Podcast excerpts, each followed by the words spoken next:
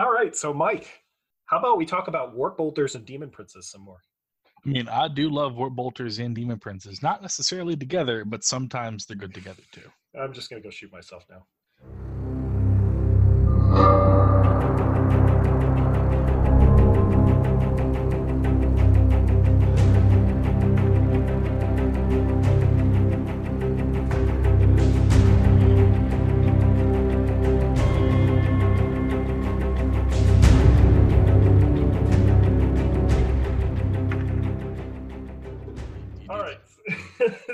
we're back for another episode.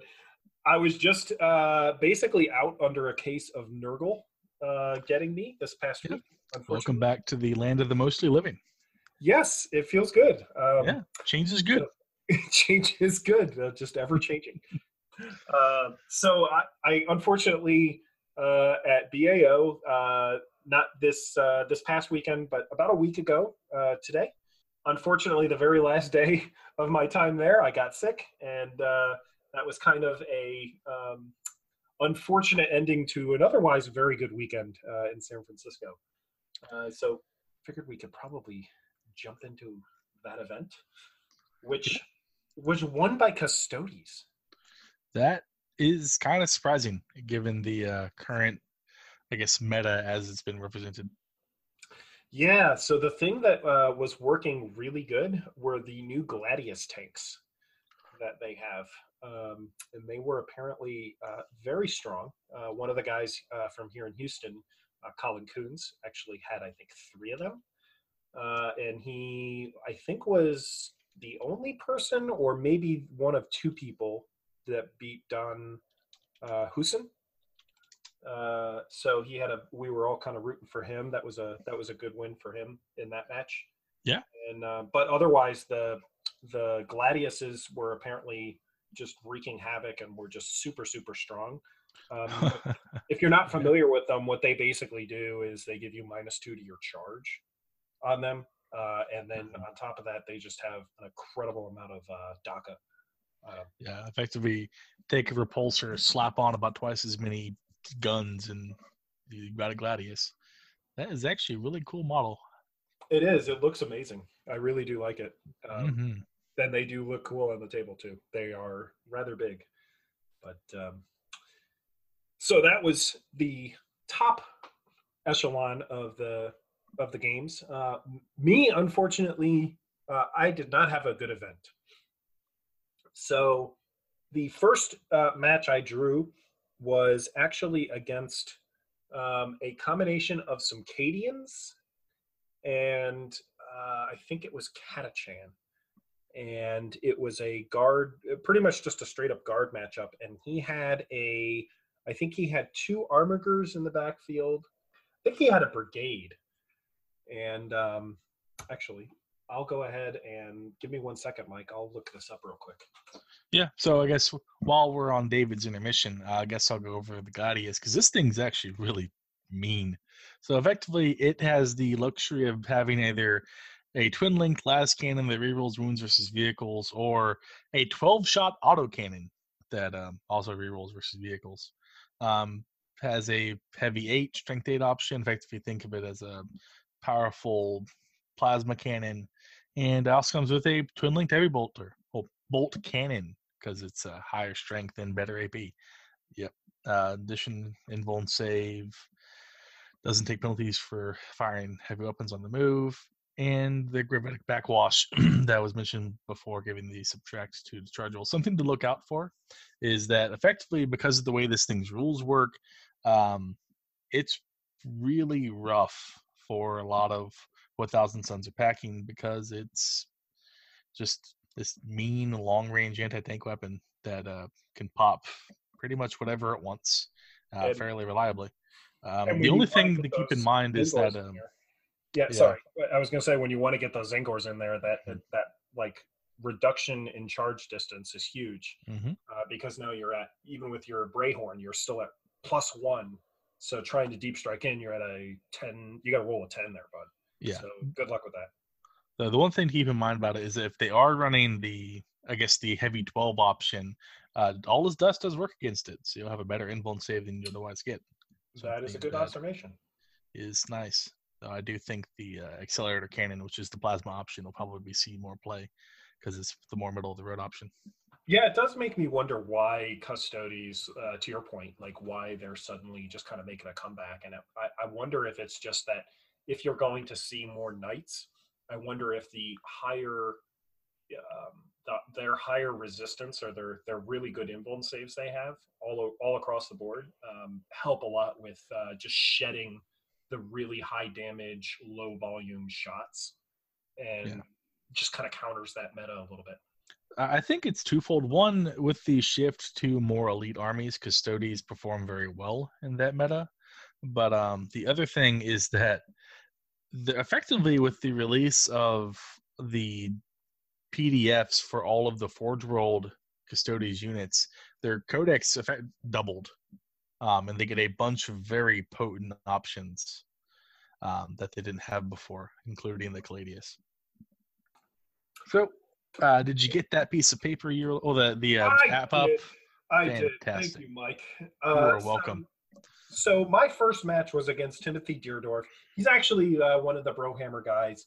It was a fantastic game. Both of us, I think, enjoyed the game. Uh, maybe maybe not quite as good for him because it wasn't a win for him, but um, he was a he was a real joy to play against. Um, basically, he's he had two tank commanders. Sorry, three tank commanders. Mm-hmm. Um, and he, I believe, had a brigade here uh, where he had a ah yeah yeah yeah okay. So three tank commanders. Uh, one of them had Emperor's Wrath. Um, he had three guard squads. Uh, he had five Bullgryns. Um, he had a priest, three hellhounds, two wyverns, a vulture, uh, and then he had a an Imperial Knights uh, super heavy detachment that had uh, two Armigers uh, and one Knight Crusader. So at the end of the day, looking at this, this did not look like a good matchup for me on paper. Um, basically, because he's got those nasty looking hellhounds. He's got um, wyverns in the backfield to really uh, kind of do some work against me. Um, and he also had uh, those Bullgryns, which when they come up and get in your face, man, Bul- Bullgryns, you you just do not want to get one on one with Bullgryns in combat, especially with like a mm-hmm. or something like that, because I think the Bullgryns will pretty much just go right through him. Um, yeah. He also he also had a priest with him, but um, I think one of the advantages I actually did have uh, to my army was the fact that in this matchup, it was the um, I think it's the Spearhead Assault, which is the pointy ham- hammer and anvil deployment. Mm-hmm. And the benefit of that is um, I had uh, las cannons now it, instead of crack missiles in my three Chaos Space Marine squads. And I will say that that was probably a very good change that I made coming out of uh, San Antonio. And it showed in this matchup because right away with their long range, I was able to pick off, um, I believe it was a Hellhound. And I think on top of that, there was maybe a guard squad uh, that got picked off in the very begin beginning. Uh, so he was left with like two hellhounds. And I think even one of the hellhounds ended up getting kind of wounded, and those were my those were the first things that I was really worried about. And I am pretty sure that first and second round, it was actually kind of a light kill round because he didn't kill very much against me, and I think all I got was maybe one kill against him.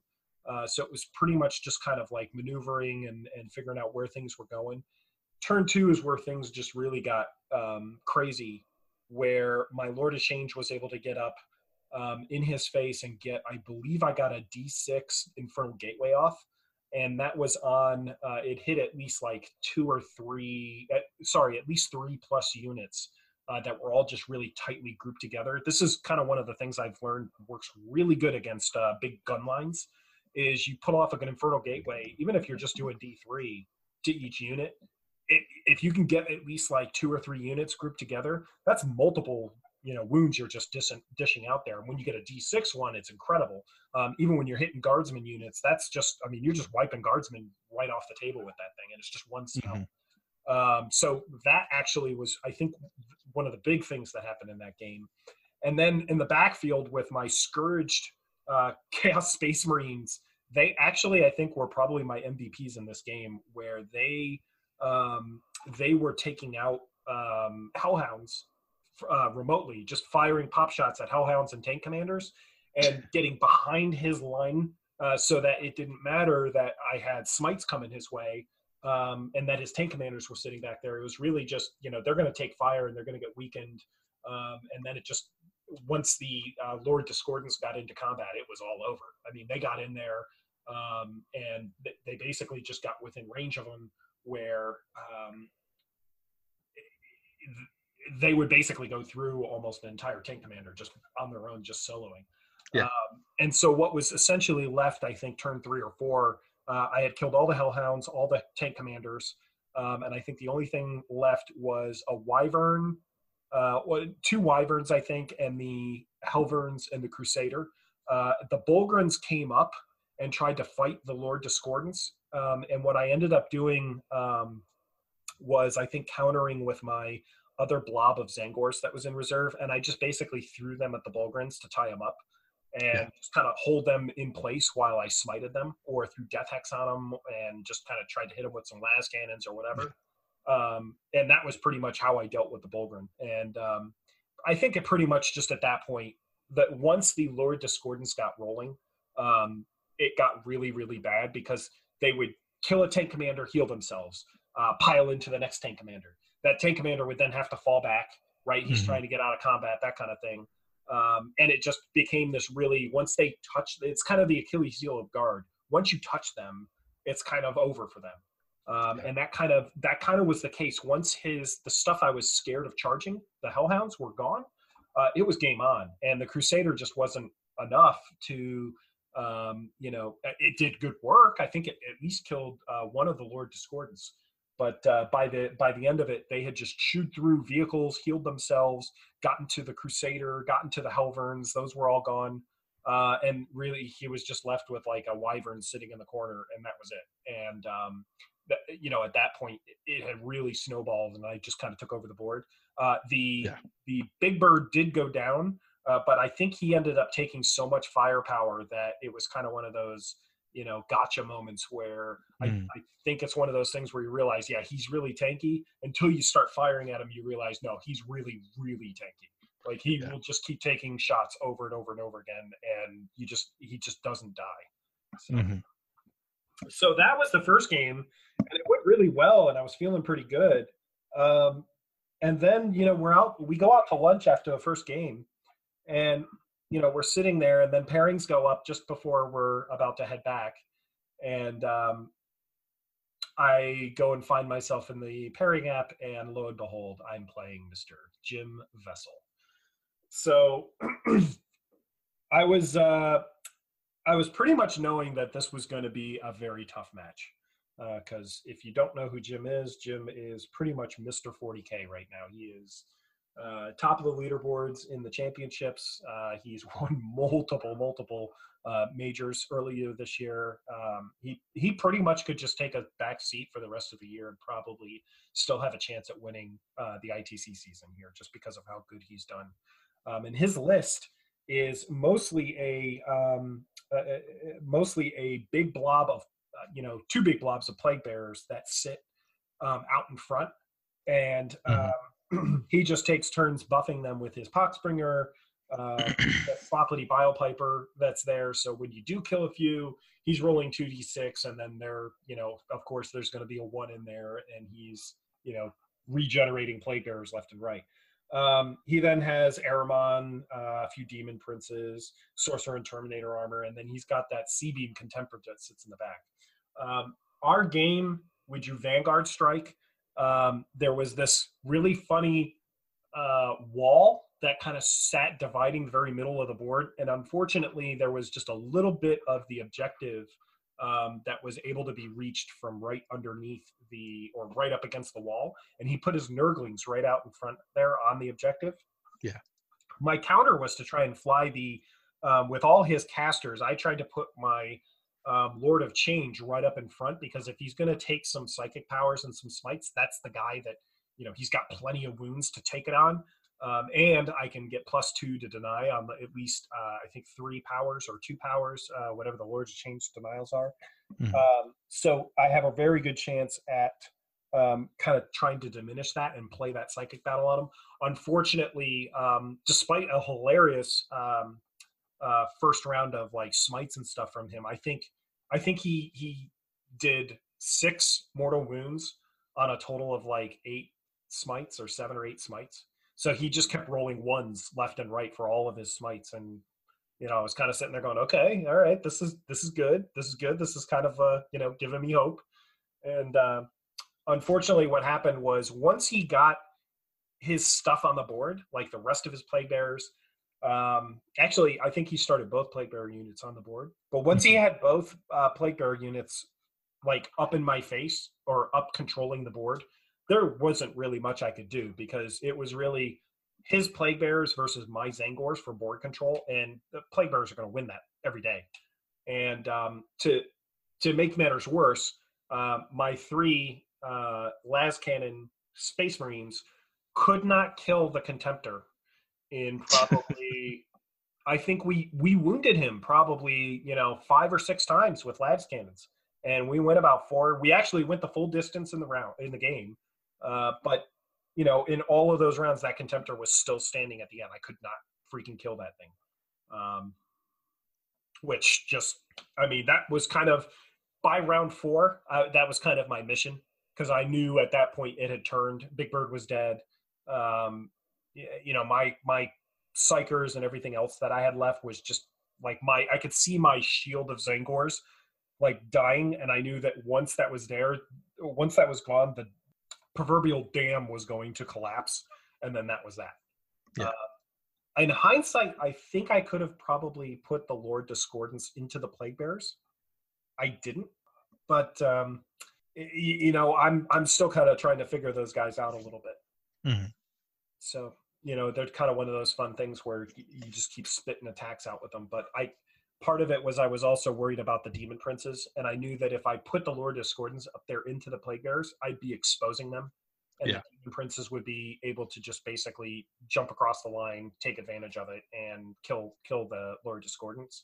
Mhm. Um, and I didn't have very much that would be able to really counter that at the end of the day, um, because the the Lord Discordants are kind of like my big stompy stompy dudes. But you know, maybe maybe in hindsight that was the right thing to do. Um, it was a great game. Jim's a, a very very good player.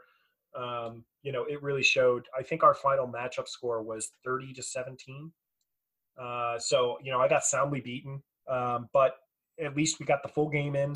Um, I really appreciated the the fact that I got to play against like the best guy in 40k, proverbially, right now. So it was a great game with Jim. Um, really enjoyed it. Um, and and again, sometimes you just have to learn to appreciate the game, um, and that you can you can try to learn some things from what they're doing um, and how they're playing. But you know, at the end of the day, there wasn't anything Jim was doing that surprised me, um, and I'm sure there wasn't anything I was doing that surprised Jim. Uh, it was really just a matter of he knew what his list did and he put it to work. I knew what his list did, and I put everything I could in place to try and stop it, and I couldn't.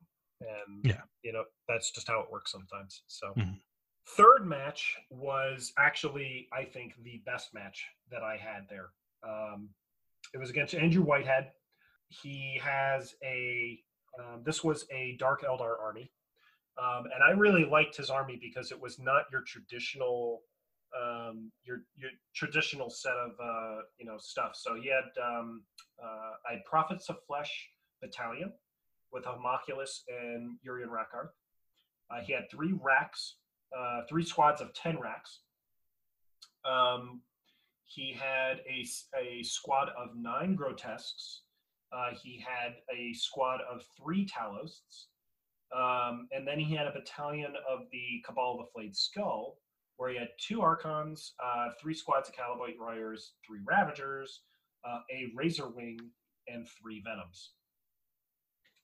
So, this game was another. I think this one was actually Dawn of War, uh, not Dawn of War. Sorry, it was Hammer and Anvil.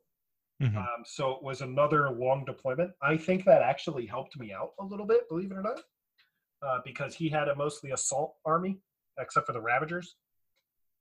Um, essentially the way the match played out was that I I had the Lord Discordants probably played a little bit too aggressive. I probably, in hindsight, what well, let's first talk about what I did do.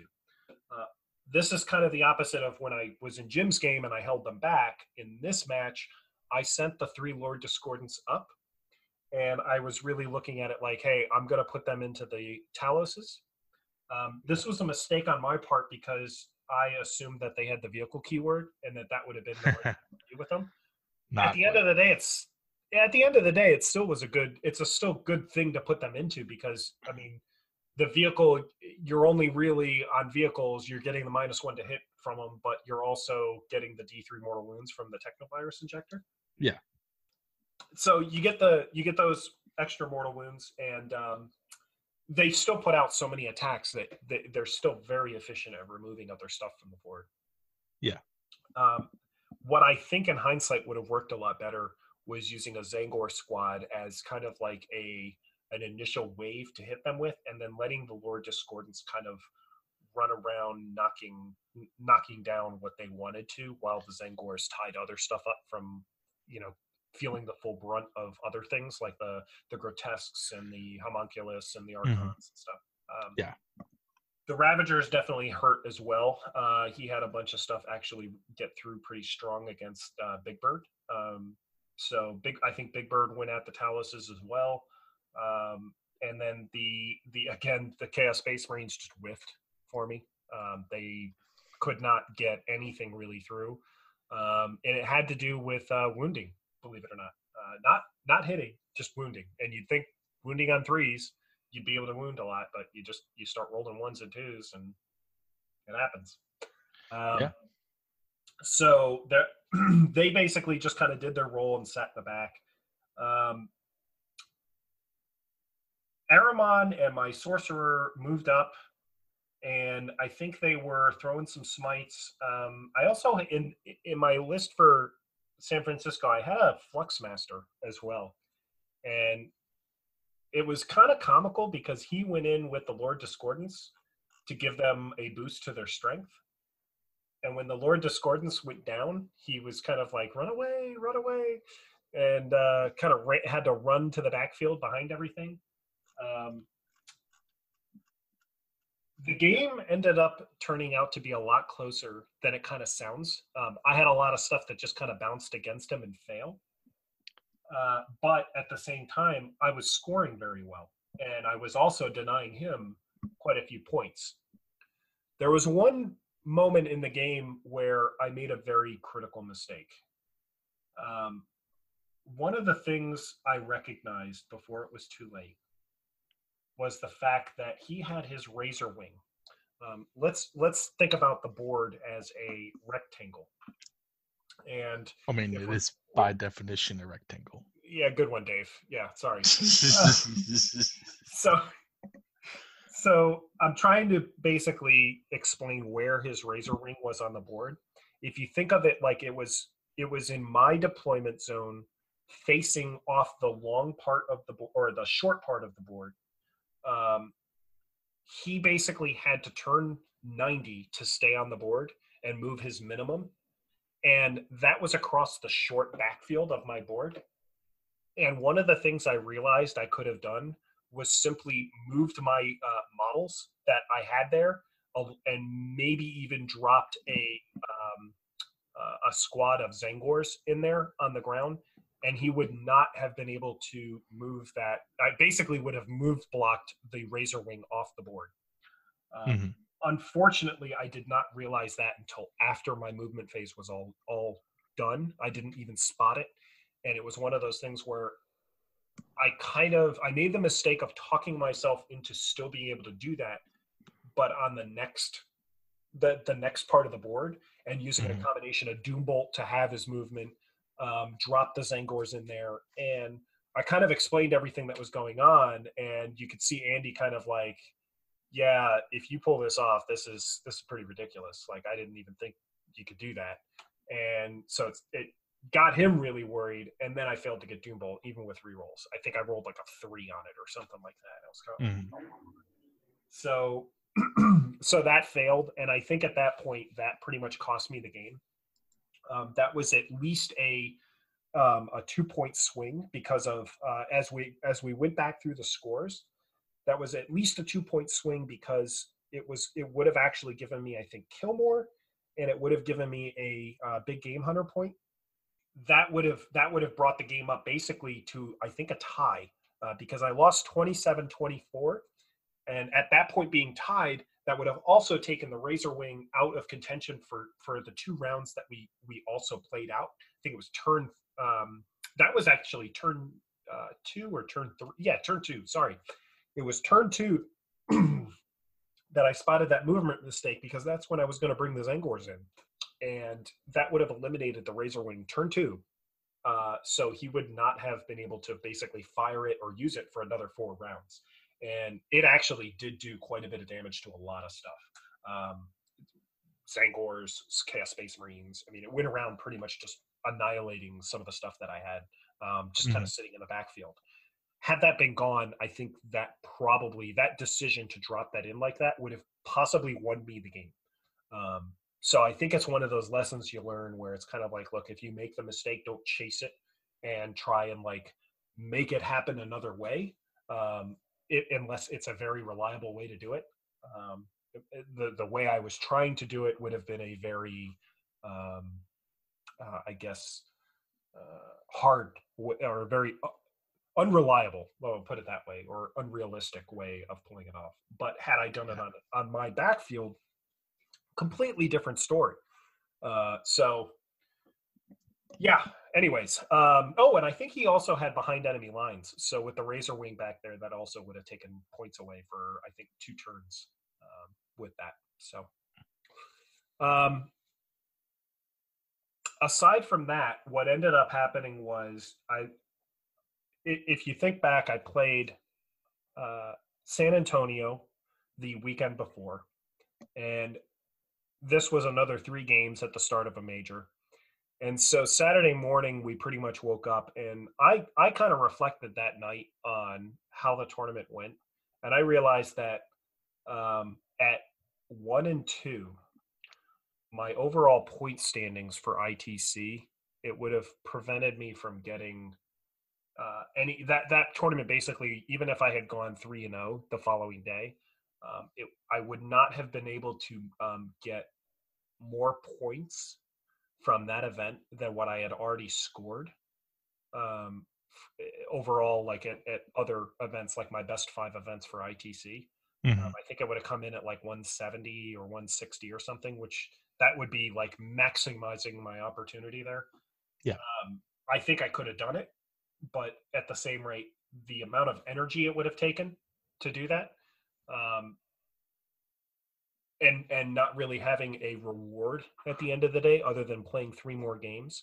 And if you consider the fact that look i had just played a major the last weekend um, which was one of the best majors i've ever had uh, follow that up with the fact that i'm traveling i'm tired i've just played three more games um, I, I, think i basically just came to the conclusion i've already gotten everything out of this tournament that i really wanted to and so on day two we just pretty much my playing partner and I, um, he he was in the exact same situation, um, and we just kind of woke up Saturday morning and said, "Hey, you know, let's uh, why don't we just kind of take it easy and go enjoy San Francisco?" Uh, he had never been there, and you know, I was kind of both of us were kind of feeling worn out and kind of dragging. So we just yeah. Said, yeah, let's let's go enjoy it, and we did. And I think at the end of the day, we we both were really happy with that. Um, cool thing was, I think he had the um, our other buddy uh, Colin Coons was still playing. Um, we actually had a good contingent from Houston that were there, uh, but uh, Colin Coons was playing and uh, he was doing very very well. And so from the stream, uh, we were rooting him on, and you know we've got uh, you know messages getting sent over to him like, hey, you know, nice job, you can do this, and you know, just kind of giving him giving him some some encouragement, but you know we were really happy to see him do really well and it's it you know it's really funny when you look at events and how they go sometimes. You can go from uh, you know having like a four and one major uh, one weekend, exact same army, go to the same thing and just try to do it again. And look, you're going to go like oh, oh and three, you know, uh, or 0 and 4, whatever. And um, it, it's actually really uh, interesting how you can take the same army and just based on matchups, based on mistakes, based on how you play, you know, all those all those factors. The list it it really hits home how little the list actually factors in. Um, as long as you kind of have something that's viable. After that, the little it, like those little tweaks you start making, um, don't make the huge adjustments to like, you know, I go from three and two to four and one. Those come from not making mistakes, getting a little bit of luck and getting good matchups. Those kind Yeah. of things. So overall, it was a um, it was actually a really cool event. Um, it was hosted at the Crowne Plaza. Um, I think so. To give some of my personal thoughts on on BAO, um, I think there was a m- I mean,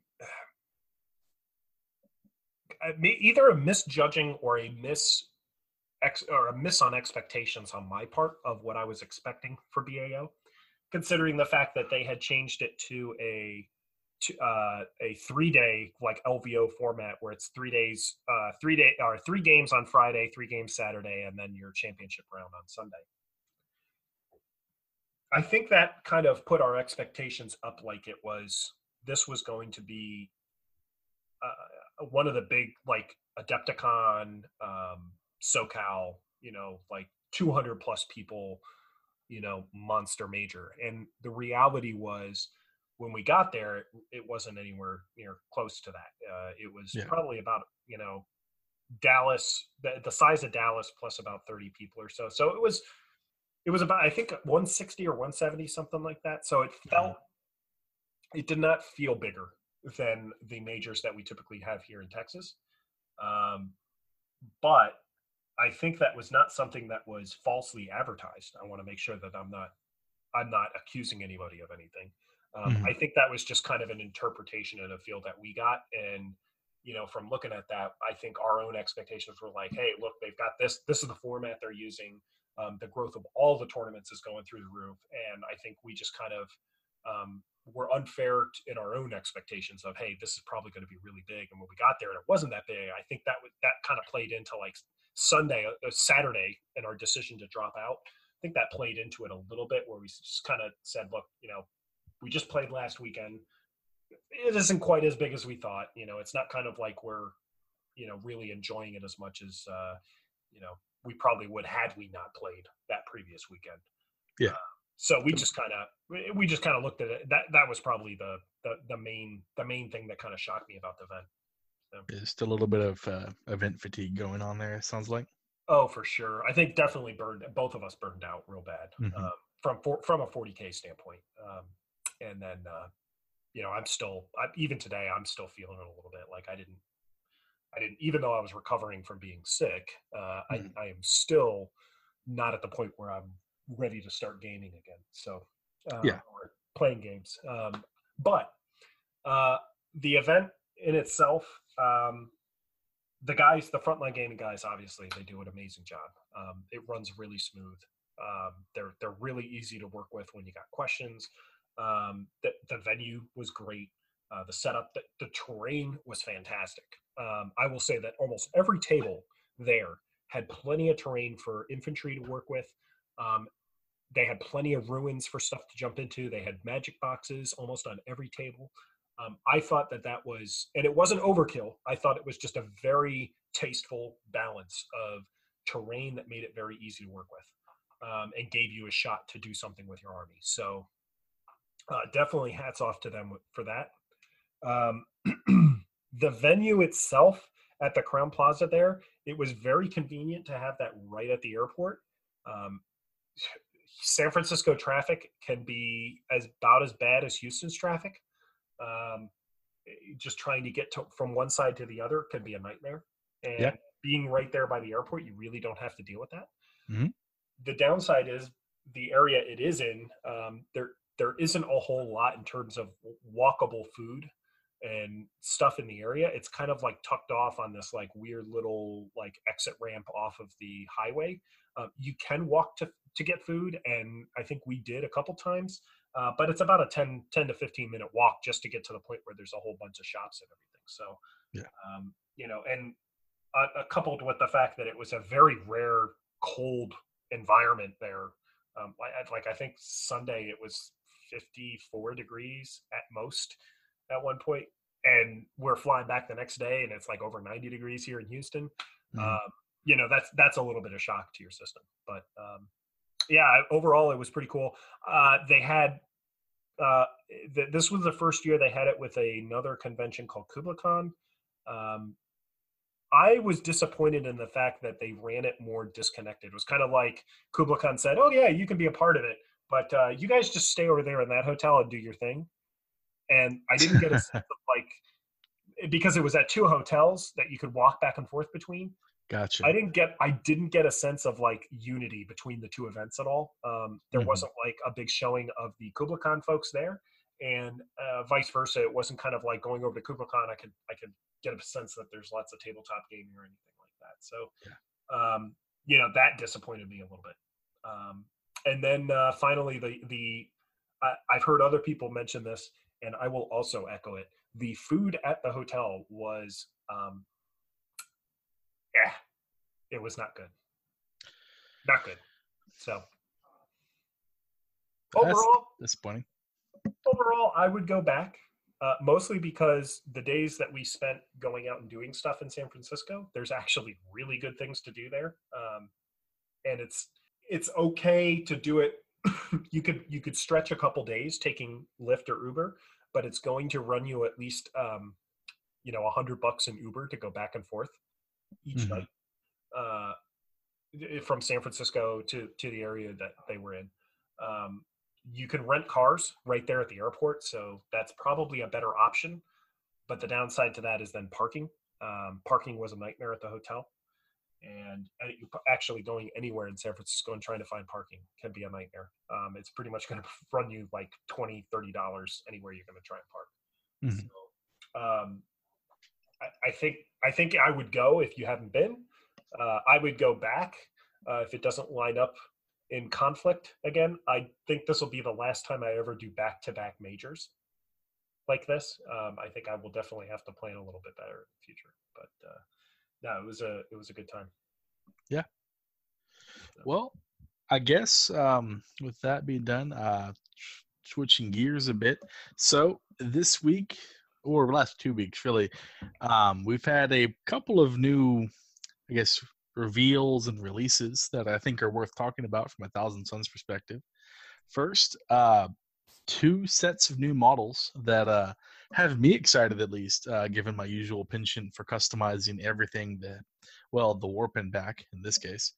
Uh, one, Are um, these uh, Rubric Marine Havocs? I mean, I, I'd love that, but uh, I'm afraid that's not quite what we got. It's a little more disappointing, but still really cool. Um, Oh, we, we have potential new recruits for the Cult of Tzeentch. Uh, so the first one is the Corvus Cabal models that are being released for this Warhammer Warcry game, which I still don't know much about, but um, I'm sure plenty of y'all have seen them. But these models are fantastic. Um, with just a little work, you can easily convert them into cultists, or what I'll probably want to be using for is as bits fodder for converting my guys into something better for like kill team or even just cool uh, cult sergeants. they look like feathery birdmen.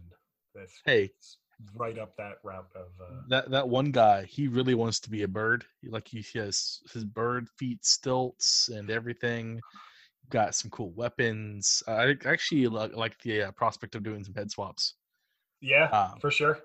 yep. Do you think? Do you think you would just run them straight up? Like, could you just say, "Hey, these count as cult cultists"? Oh yeah, a or- brutal uh, close combo weapon cultist definitely. Nice. um, and uh, there's fantastic models. I'm really excited to get to have a look at them. I'm interested to see how much they're going to cost though, because Mhm. because the quality of the sculpts, I'd be worried that they're going to wind up on the fifty to sixty dollar range for the box of eight, uh, nine of them, which is important. There are nine. Yeah, yeah, that's a that's a good number. But, Um, uh, it does uh, it does bring up the fact that uh, you were mentioning cultists. Wasn't the other? Wasn't that some- yes, sir. the other, the other one. Yep. So cultists are getting new models. Um, granted, it's as part of a Blackstone Fortress expansion. However, what we've seen with the previous Blackstone Fortress, Mo- Chaos Space Marines models that were released there have become part of the normal Chaos Space Marine loadouts. You can, for instance, bring a Chaos Space Marine Lord with a Thunderhammer, something that was only possible through Blackstone Fortress originally. So these cultists are really cool. Most the models are fantastic. I love them. Um, but they now have three special weapon options in addition to are the somewhat maligned flamer and the even more maligned heavy stubber. We now have the option of, of a grenade launcher, which is, I'm sure chaos players might not know because no one we don't have grenade launchers like the Imperium does. Evidently, we lost that technology somewhere in the warp somewhere. Uh, throw your grenade like a real. Just throw your grenade like a real man. Uh, the grenade launcher is an assault weapon, meaning that you can now move your cultist around and shoot a 24 inch range crack grenade as just icing on the cake for your cult units. That's fantastic. That is fantastic.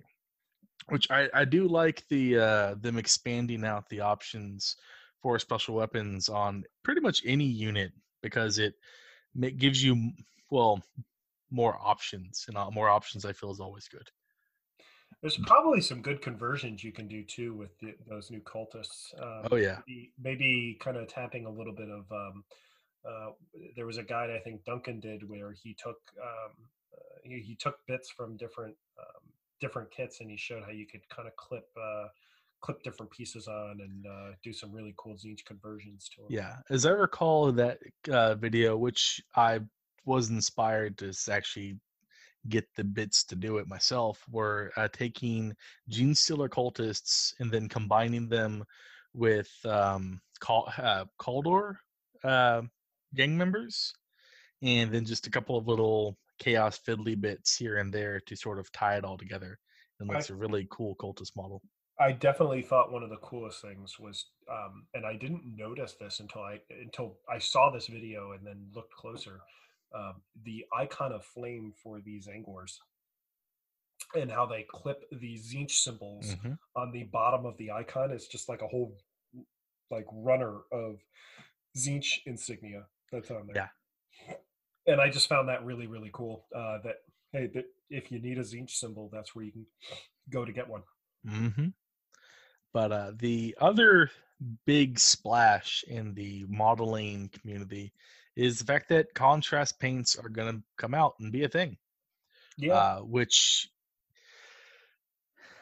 two thin coats no longer need apply. Now one thick coat. That's all you need. And uh, if you're an from a Thousand Sons perspective, we actually have a couple of cool options here. So the obvious one, of course, the Night Lord's Blue is a fantastic base coat. Um, and then combine that with uh, Blue or Talassar Blue will give you a very nice traditional or uh, new Thousand Sons uh, paint scheme fairly easily, especially on like your larger models. I think we were discussing like rhinos mm-hmm. um, earlier, but also would work nicely for really anything that you're not wanting to base coat gold, which in my case means everything. But I yeah. know some of you young whippersnappers like to base coat gold first. Just no dissuading off from that. I like gold. but uh, overall, I think this um, paint range will actually go a long ways towards making the uh, hobby a little more accessible. Um, I don't think it'll necessarily replace um, traditional painting, but it'll allow you to sort of skip a bunch of steps whenever you're trying to mass produce a ton of models in a short period of time. Yeah, what I like about it is it's really going to work well for the stuff that you hate painting, like mm-hmm. plaguebearers, pink horrors, blue horrors. Like lots of horde armies are just suddenly going to look a million times better just based on the fact that you can get like all sorts of highlights and and layering and all sorts of stuff out of just like two steps with every single one of them. Um, however, this does pose a very interesting question, Mike. A common requirement we see at a lot of events is that you have to have your models painted to three colors. Um, this is like LVO. so I, I guess you could you just figured out where I'm going with this. Um, even though I get three effects out of the, um, I essentially get a color shading and highlighting out of a contrast. Uh, does that count as one layer or one So- color? The, so the painting met rubric has always been less about the nitty gritty of you must have three colors, more about your models must look decent on the tabletop. Oh yeah, Like, I, I, I'm totally with you. Yeah, Um, so I, don't. here. I, I, I, I- I kind of, except for a couple of niche cases like pink horrors, I don't think anyone's going to show up to a tournament with just, all right, I slapped some Volupus pink on these horrors and now they're done. I mean, Uh-huh. there's like gold bangles and there's teeth and the eyes, and it would take very little effort to actually paint your pink horrors up to the painting metric, even uh, by skipping all these steps. Yeah, that's true. Um, really, I think that what you'll see is the people that already had well painted models will continue to have well painted models, and the people who gave the very bare minimum of effort will continue to give the very bare minimum of effort. This Well, at least with makes with it so that there. that bottom like Yeah. rung of painters will be sort of forcibly moved up a rung in terms of how well their models look. I guess that's good. At least That's added. a good thing we can all enjoy. So, Yeah, I'm, I'm looking forward to the Iyanden yellow. Um, I hate painting yellow more than I words can describe. You have a, And ya- I, a lot of Iyanden you're trying to paint right now. No, I've got a whole gaggle of Sisters of Battle that I picked a yellow paint scheme for years ago because I'm a masochist, and um, I would like to see them painted one day. Yellow Sisters. Yeah, well, see, they're angry sisters, and so th- that was the joke is that they're irritas sororitas, and so they just oh man, assault people. There's even a thing for it now. They get like plus one strength and they other stuff. you are a Well, gem. um, I, I like to think that I have a good time. But uh let's see. Other than that, um I don't really have much else cool going on for Thousand Sons. yeah. So it's uh, one of the things I did pick up on that was that's been happening uh, just in the last little roam of Thousand Sons stuff. Um, there are some folks taking doing some interesting things with some of their lists. Um, we are still seeing lots of folks take lots of rubric marines. Um, Yeah. We're seeing more. I, I think we're seeing a bunch of lists that are exploring more of those concepts. Uh, again, at San Antonio, we saw uh, a list that, in place of Space Marines, actually had rubric marines in there, which was really cool, um, which you typically wouldn't see before. Um, there was one that stuck out that I thought was really interesting, and that was a list that essentially had a Spartan assault tank and Magnus. And in the Spartan assault tank were 10 Terminators. Um, this list had a total of about four drops, if I did the math correctly. Um, and you basically had to choose do I kill the Spartan tank or do I kill Magnus? And either choice is going to be a bad one because if you don't if you don't kill the other, there's a lot of bad stuff coming at you from the other one Mm-hmm.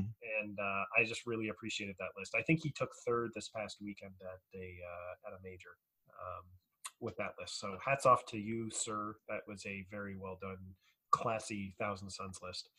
Um, aside from that, um, we still see them popping up as mit souped in. I think soup is still the still the thing, and you know, like we talked about before, you know, Chaos Knight's coming.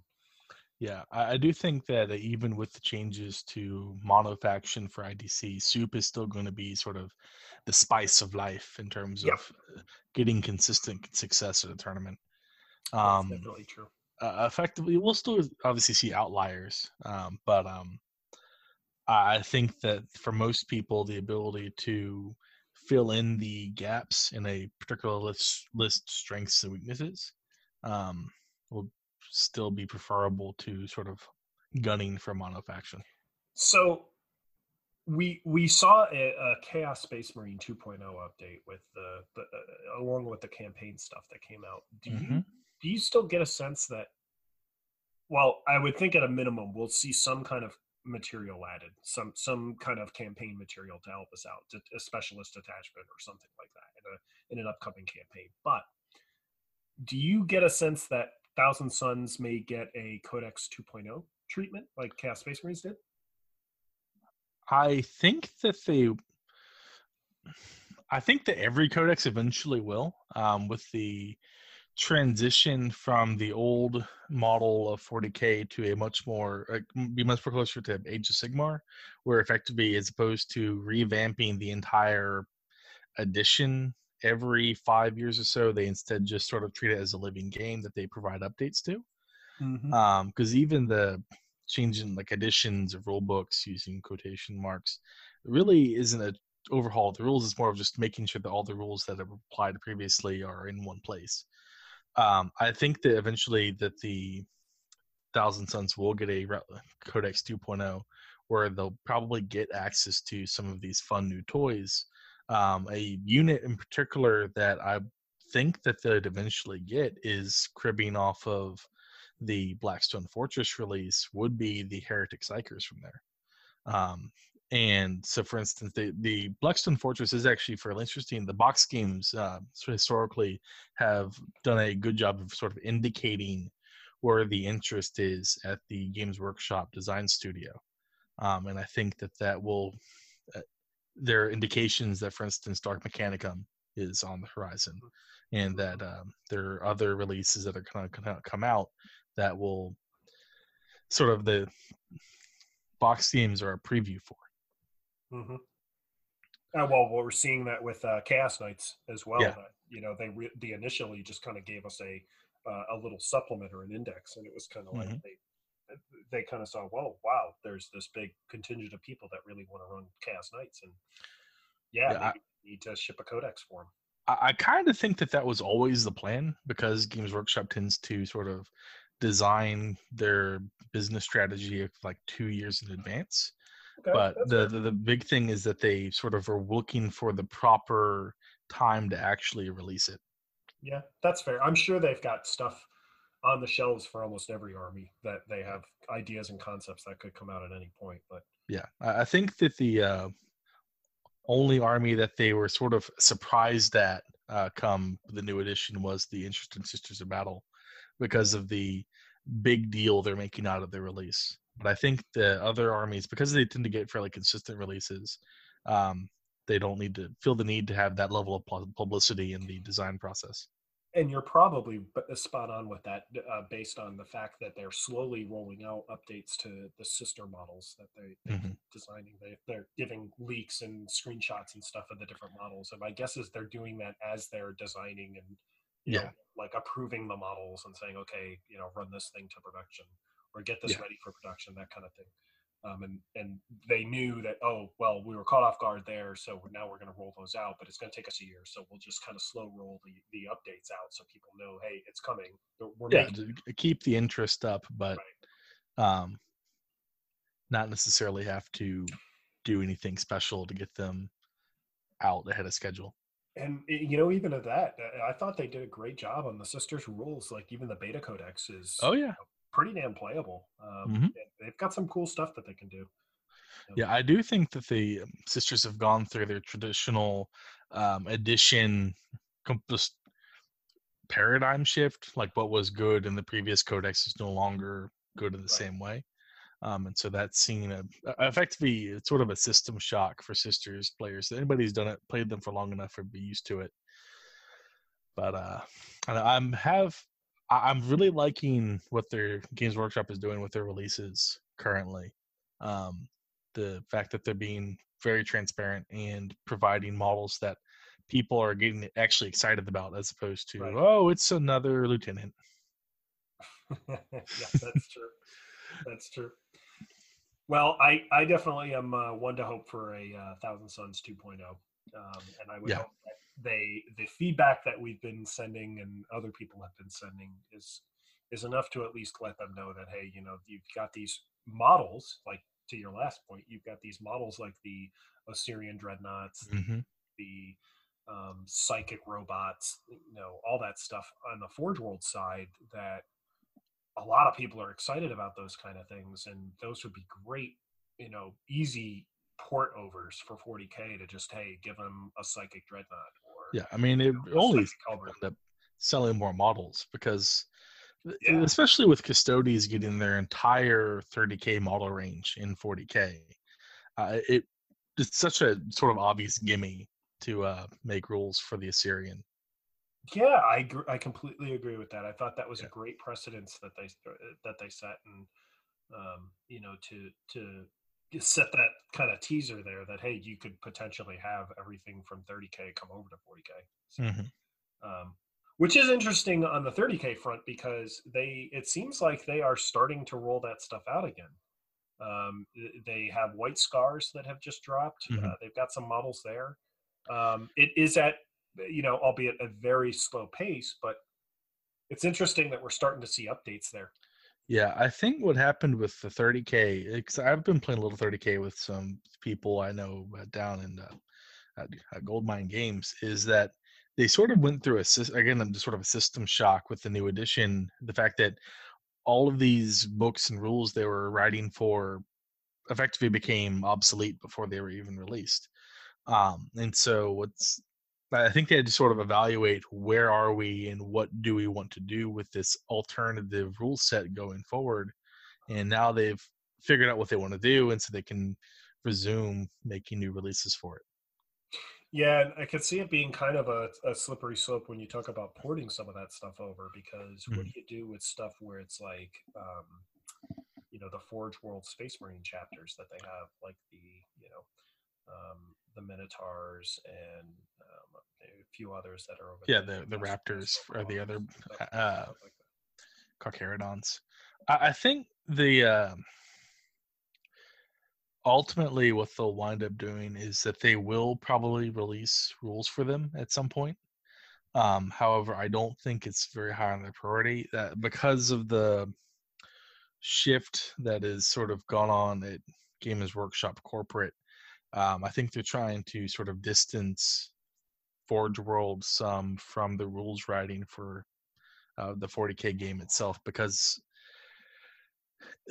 Forge World comes out with a lot of cool models. However, historically, the what will inevitably happen is the meta will latch on to like this model is overpowered and Mhm. just pound on it over and over and over and over and over again until it's done to death. Then some rules will change or codex come out they'll render that and it just obsolete and then there's some new this is the new op forge world thing of the month Mhm. and I, it's not a healthy dynamic and i think games workshop has latched figured that out Yeah, it- but they're also not all that too far off from being able to say, "Hey, look, GW can the main rule writers can take control of the point costs and the weapons."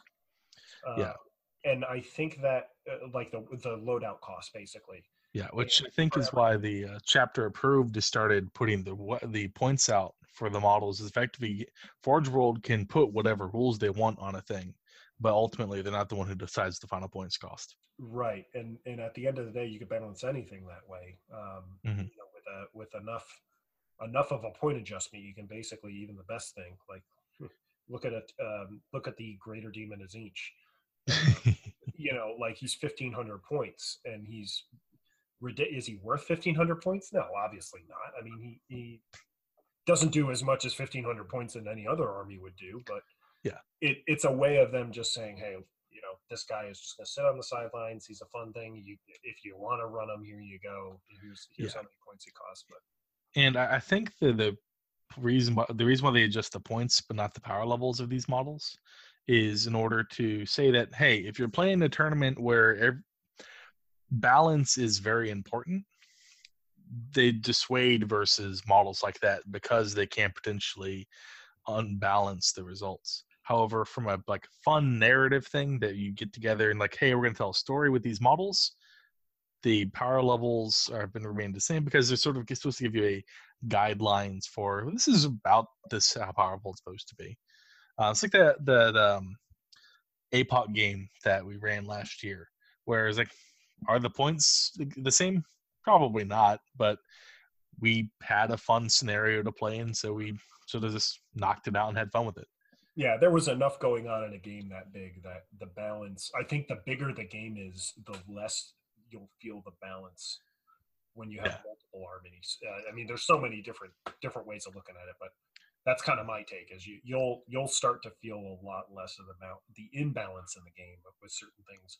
The bigger it is, because certain things can hide. There's less of an effect happening hmm um, you know, like we had the case in point in that uh, apocalypse game, we had the Reaver Titan just standing there, and you know, once everything just unloaded everything into it, yeah, it went down, but it wasn't like at the same point the Reaver Titan was just deleting everything.